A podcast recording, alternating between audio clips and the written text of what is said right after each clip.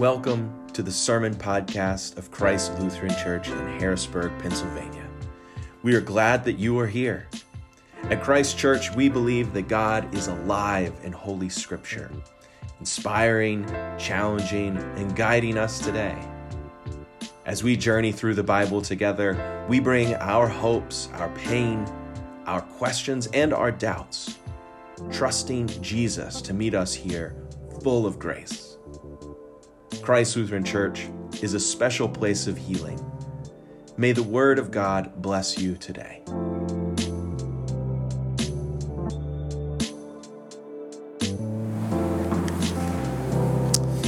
So throughout uh, high school and some of college, my job was as a lifeguard at the Y M C A pool. I got my lifeguard certificate as soon as I could, probably fourteen, thirteen, no, ninth grade. So uh, basically just under the wire. I really wanted to be a lifeguard. And it was some gainful employment all through all through high school and into college. We actually had two Y M C As in Thomasville, Georgia, where I grew up. We actually had three, but two of them had pools. Uh, the, the one downtown had an in, indoor pool, uh, so that was great year-round. I always had a job year-round, the lap swim and or water aerobics classes, and that all of those kinds of things. In fact, one winter, I was called on to lifeguard a baptism at the indoor Y M C A pool. Uh, a church had rented the whole space, and that was the most singing and dancing I had ever seen around the swimming pool.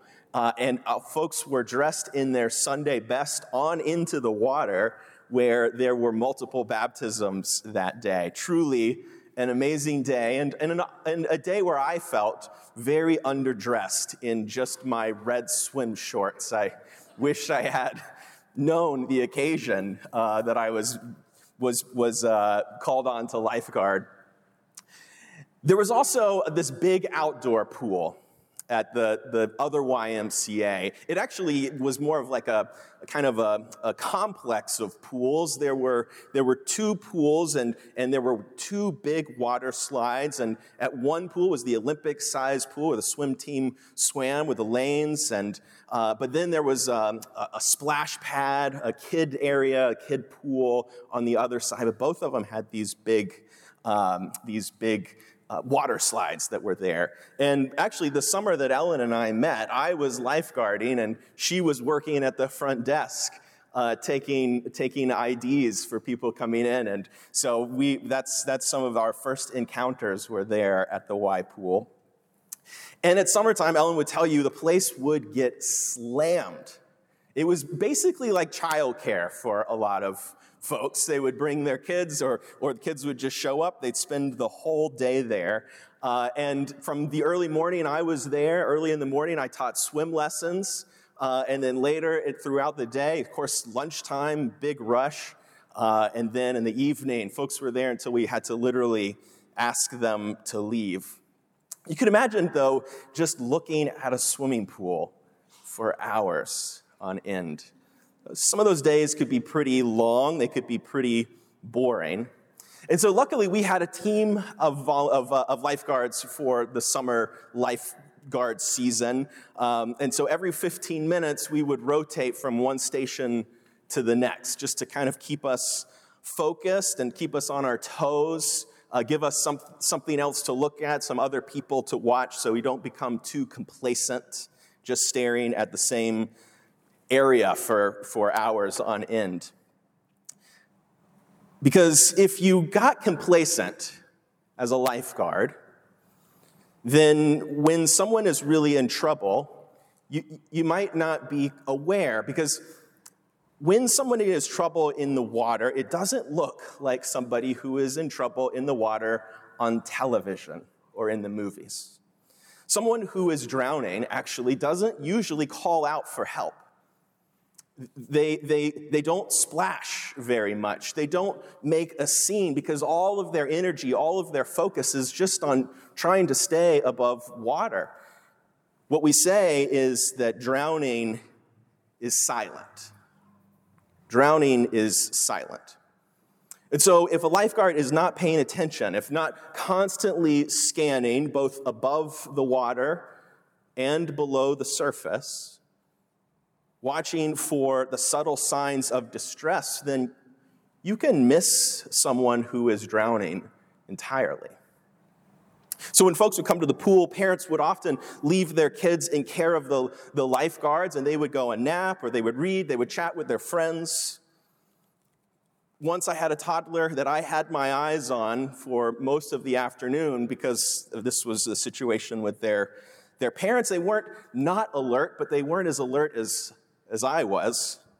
And so I watched this toddler toddle along and toddle right into the deep end of the pool. He did not make a sound. He just slipped right in and under. His eyes got big as pancakes. His feet were churning under the water, but he was not splashing. He did not make a peep. And luckily, it was only a few seconds before I had him. I had been watching him. So, crisis averted, but it was silent. Often, we would have older kids who would overestimate their swimming abilities, especially if they were with their friends. They'd be playing just fine, maybe for a long time in an area where they can touch, but maybe they would sometimes get a little too deep and they couldn't stand on their toes anymore. And then silently, just like that, they are drowning. Even their friends right next to them might not realize what is happening. So lifeguards are trained to scan and to stay alert. And when we detect something, we call attention. We make the noise. We blow whistles. We jump in. We, we might even call out to this person, hey, hey, are you okay? Hey, hey, are you okay? If they are, they say, oh, yeah, I'm fine. But if they aren't, well, it's better to have misjudged and overreacted. Incidentally, this is also true for choking. Most people choke in silence. We tell, we tell people to, to make this, uh, this sign, this universal sign, but, but usually people don't have the, the wherewithal to, to do that. They're maybe embarrassed about the situation, or they're simply panicking, or they think it's going to come up on its own. So choking is also silent. See, the thing is, it's not always obvious when someone is in distress. Sure, I, I want to help anyone who is in need of help know that they can just call out, make a scene, call for help. But often that's just not what happens. Often it is this way with suicide. After someone dies by suicide, loved ones will search their memories for signs and, and clues. Were they calling out for help and, and I just didn't see? Were they splashing and, and, and waving, and, and I just missed it? I know that I have gone back and listened to, to voicemails that were left, wondering, was, was there, were there signs, coded signs in there that I, that I just missed? But beloved, if there were signs there, they were simply too easily missed. And on top of that, the Most often, the decision to take one's life is an impulse and it is not planned for. Often, the decision to die is made within the final hour of someone's life. That makes it difficult to react, to keep a, a person company, to get them help, to restrict lethal means that they have access to to save their lives. But we, church, we can become like lifeguards for people in our lives who may find themselves in distress, which is why I thank you for joining me these last few weeks as we talk about a topic which is simply not discussed very often, a topic that is considered taboo. This month, September, is Suicide Prevention Awareness Month, and so that we are doing our part to bring awareness, to equip ourselves with the skills to be, in a sense, lifeguards and first responders. Now, while suicide can't be predicted, we can be a part of preventing it. We can call for light in the darkness, and that is what we are calling today's sermon, Call for Light. We, as people of faith, we, we have faith and hope in Jesus Christ, who is with us in all things, but we also have this community of faith, people who are here to help those who are suffering get the help and the treatment that they need. Yesterday was actually National Physician Suicide Awareness Day, and it was announced yesterday that, that doctors are killing themselves at a rate now higher than the national average. They're saying it's become an epidemic. And every day I, I work with, with sailors and Marines, and for people in the military, that is also true, higher than the national average. In twenty twenty, an estimated one point two million Americans attempted suicide. And forty-six thousand Americans died by suicide. That's almost the entire population of Harrisburg who died by suicide in a single year. The rate of suicide is higher among middle-aged white men. In twenty twenty, men died by suicide at three point eight eight times higher rate than women. On average, there are one hundred thirty suicides per day. And suicide is the second leading cause of death among people fifteen to twenty-four. Those numbers are pretty staggering for something we don't talk about very often. We can't predict suicide, but we can be aware of the warning signs. If someone is under a, a great deal of stress in that, that you know of, do, does somebody say something like, "It isn't worth it. I can't do anything right. I, I can't take it anymore. I don't know what I'm going to do. I have nowhere to go." These are warning signs. Is there declining self-care? Are they withdrawing from things that they were once a part of? Giving up future plans and goals? Are they angrier than usual? Are they uh, enacting reckless behavior? Are there mood changes? It never hurts to ask someone about how they are experiencing these things in their lives, and, and to be direct, to ask them, "Are you thinking about dying?" It's all right to be direct. It's all right to, to ask about what kind of support are you getting in your life. And then to listen without judgment. You don't have to have the answers. You just have to listen. If they are thinking of suicide, to offer to help to get treatment, to, to make the call with them, nine eight eight, or to call nine one one, to drive them to the hospital, to don't leave them alone if they have expressed the desire to die. But do give them privacy after they begin this process. Many people think that they have no other option, but we can call for light so that they may see that there are people who care and want them to be in the world, who will help them. Hey, hey, are, are you okay? Hey, hey, are you okay? There's no single cause for suicide, but the, na- uh, the novelist David Foster Wallace described one way to think about suffering that so many people experience, and he himself experienced.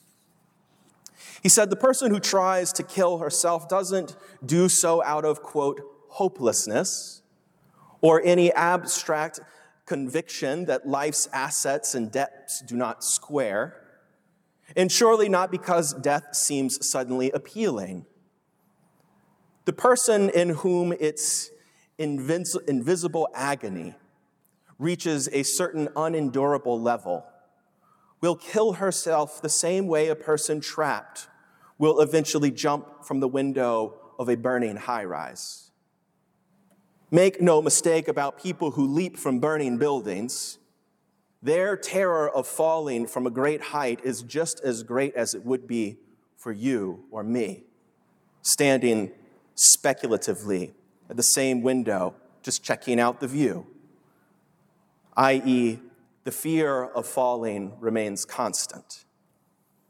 The variable here is the other terror, the fire's flames. when the flames get close enough, falling to death becomes the slightly less terrible of two terrors. It's not desiring the fall. It's terrors of the flames. And yet nobody down on the sidewalk looking up and yelling, "Don't," and "Hang on," can understand the jump. Not really. You have to have personally been trapped and felt the flames to really understand a terror way beyond falling. Sadly, David died by suicide on September twelfth, two thousand eight. And the world is not better without him. He captures this internal terror someone may be suffering in silence. For many, it is not a desire to die, he tells us, but it is that it seems the less terrible of two terrors. But our hope as people of faith, of hope, of life, is to call for light. Light to reveal that there are more than two options. There is a path out of the flames of life. A path that leads to green pastures and beside still waters, a path of life. In the book of Acts, there is a story about Paul and his companion Silas. It's printed there in the bulletin for you. I, I want to tell you the, the way it begins is Paul and Silas are, are out on a journey, and there is a woman, a young woman who has a special gift of, of fortune-telling, div- divination of sorts. And she is following these two, uh, Paul and Silas, and, and she is calling out to them over and over again, saying, uh, these men are slaves of the Most High God who proclaim the way of salvation. And she does this for days until Paul gets so annoyed, he heals her of this spirit of divination. Now, this young woman was making her, she was a slave, and she was making her owners a lot of money off of this special gift that she had. And so they became very angry with Paul and Silas for taking away this revenue stream. And so they have Paul and Silas arrested, and they are taken into captivity, and they are stripped of their clothes, and they are beaten, and then they are locked up in jail, chained to the wall, preparing for who knows what. Now, about midnight, Paul and Silas were praying and singing hymns to God, and the prisoners were listening to them, their fellow prisoners listening to them. And suddenly there was an earthquake so violent that the foundations of the prison were shaken. And immediately all of the doors were, were opened and everyone's chains unfastened.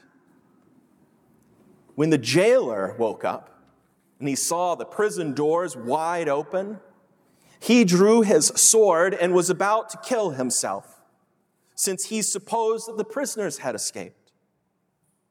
But Paul, he shouted in a loud voice, "Do not harm yourself. We're all here." But the jailer called for lights, and rushing in, he fell down trembling before Paul and Silas. And then he, he brought them outside and he said, "Sirs, what must I do to be saved?" They answered, "Believe in the Lord Jesus and you will be saved, you and your household." And they spoke the word of the Lord to him and all who were in his house.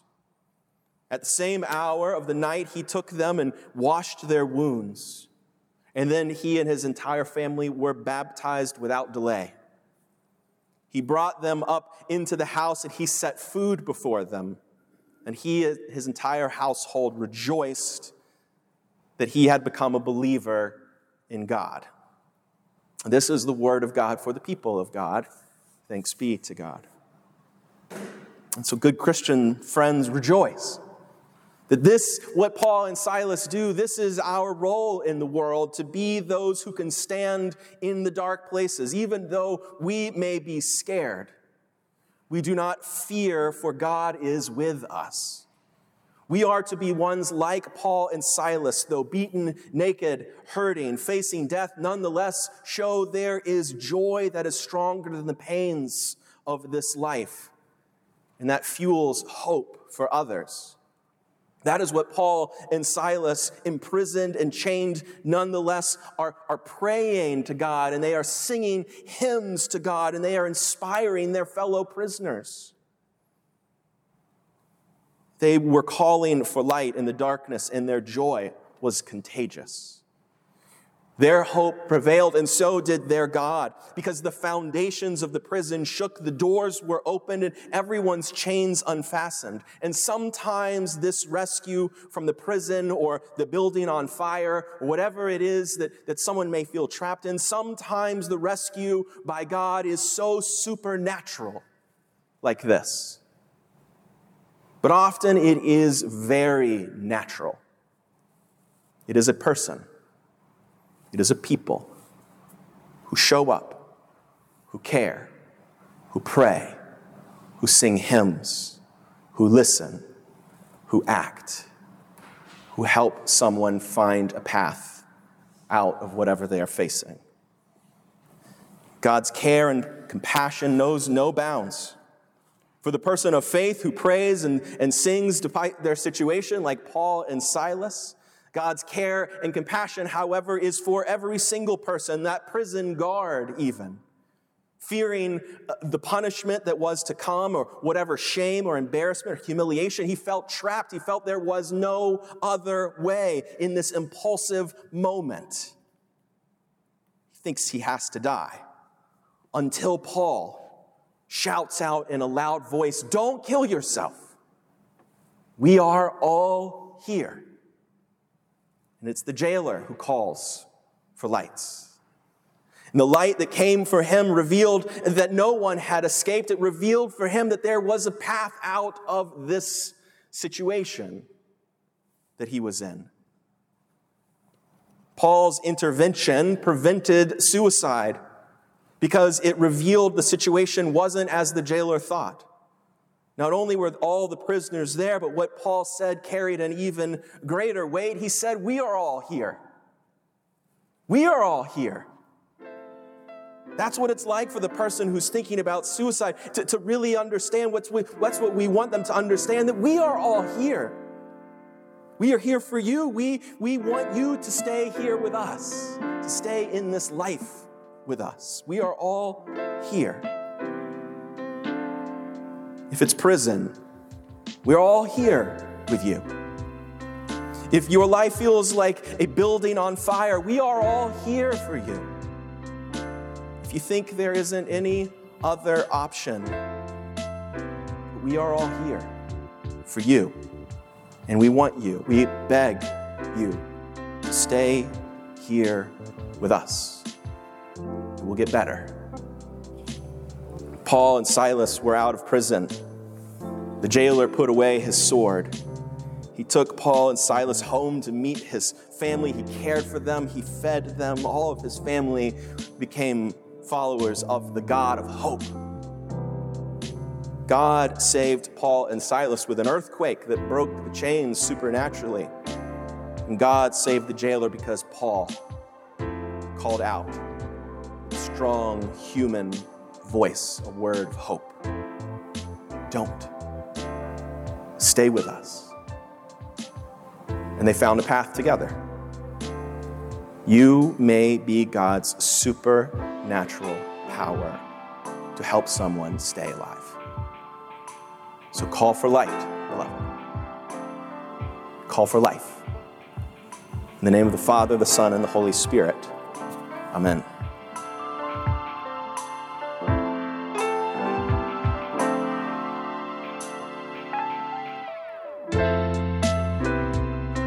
You have been listening to the Sermon Podcast from Christ Lutheran Church in Harrisburg, Pennsylvania. We are honored you joined us. If you're in Harrisburg, we welcome you to join us for worship on Sundays at ten thirty. To find out more about our church as well as the free health services we offer, visit our website, Christ Harrisburg dot org. Our theme music is by Lucian Kemper. I hope today's sermon blessed you and you'll join us again. Until then, may God be with you.